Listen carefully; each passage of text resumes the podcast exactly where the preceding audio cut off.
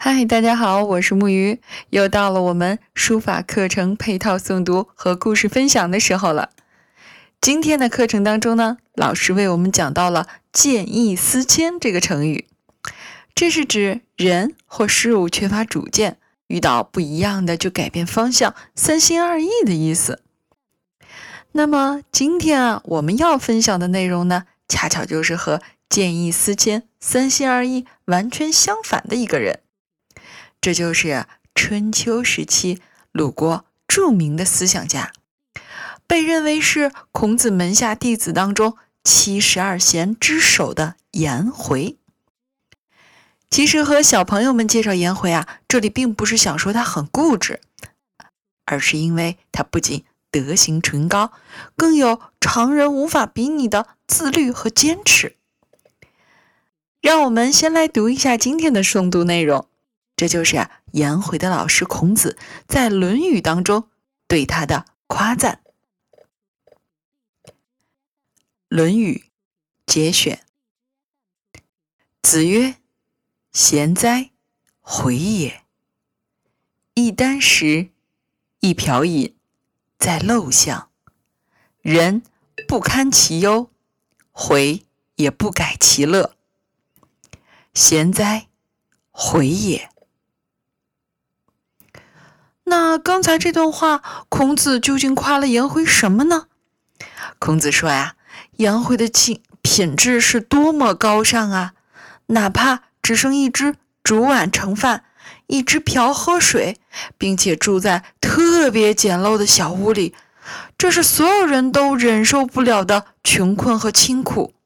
但颜回却从来没有改变过他好学向上的乐趣。颜回的品质是多么高尚啊！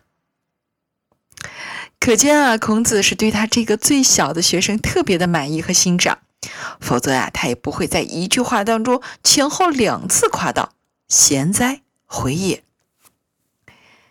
既然如此，我们今天就来说说颜回的故事。在颜回拜孔子为师的时候，孔子已经带了一些学生，并且在社会上逐渐有了声望。其实啊，颜回的父亲颜路也是孔子的学生。就是在颜回出生的时候，他的父亲开始跟随孔子学习，因为父亲觉得孔子是非常不错且值得追随的老师，所以在颜回刚刚十三岁的时候，就请孔子收下了颜回，成为了孔子所有学生当中年龄最小的一位。颜回虽然祖上是贵族，但家道早已没落，所以他们的家特别的贫困。就是在这样的生活条件下，颜回始终没有改变跟着老师学习的初衷，并且不断努力，不断发挥自己的智慧和能力，不仅成为孔子弟子当中最优秀的那一个，还为孔子的思想传承做出了非常大的贡献。要知道，如果没有颜回的话，我们可能就无法看到《论语》等这些经典著作了。关于颜回，我们能发现的故事并不多。不过，在史料记载中有这样的两件事，非常值得我们去了解。一次是说，孔子受困在某个地区，已经有七天都没有吃过饭了。这天中午。颜回讨来了一些米煮饭，就在饭快要熟的时候，孔子看见颜回居然用手抓起锅中的饭吃。孔子当时装作没有看见。当颜回进来请孔子吃饭的时候，孔子站起来说：“食物要先献给尊长，才能够进食。你怎么能够自己先吃呢？”颜回一听，连忙解释道：“说，呃，先生，您误会了。刚才啊，我是因为看见有煤灰掉到了锅里，所以把弄脏的饭粒拿起来吃了。”孔子当时就给颜回道歉，并且叹息道：“人一直要觉得相信自己的眼睛，但实际上，我们的眼睛啊是受心的影响的。当心有不足的时候，我们的眼睛自然会有看不到的时候。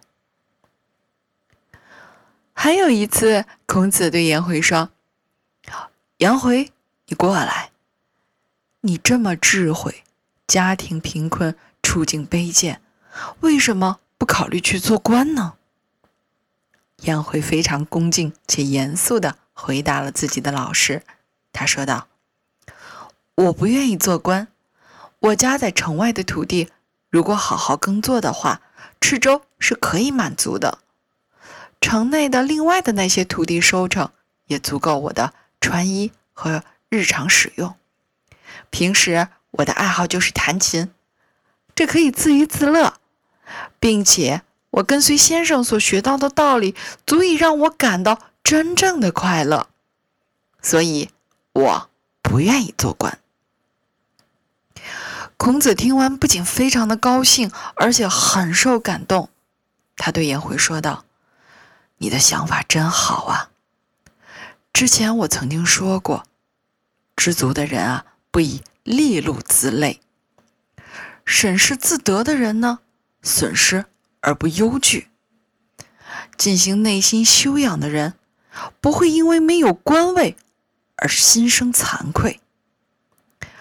作为老师的我，讲了这些话已经很久了，但是今天啊，在你的身上我才看到它，这真的是我的收获呀！就是因为颜回具有这样的品质，所以才能够淡泊守己。安贫乐道，也才有了今天我们诵读的这段话。让我们一起再来读一遍吧。子曰：“一箪食，一瓢饮，在陋巷，人不堪其忧，回也不改其乐，贤哉，回也！”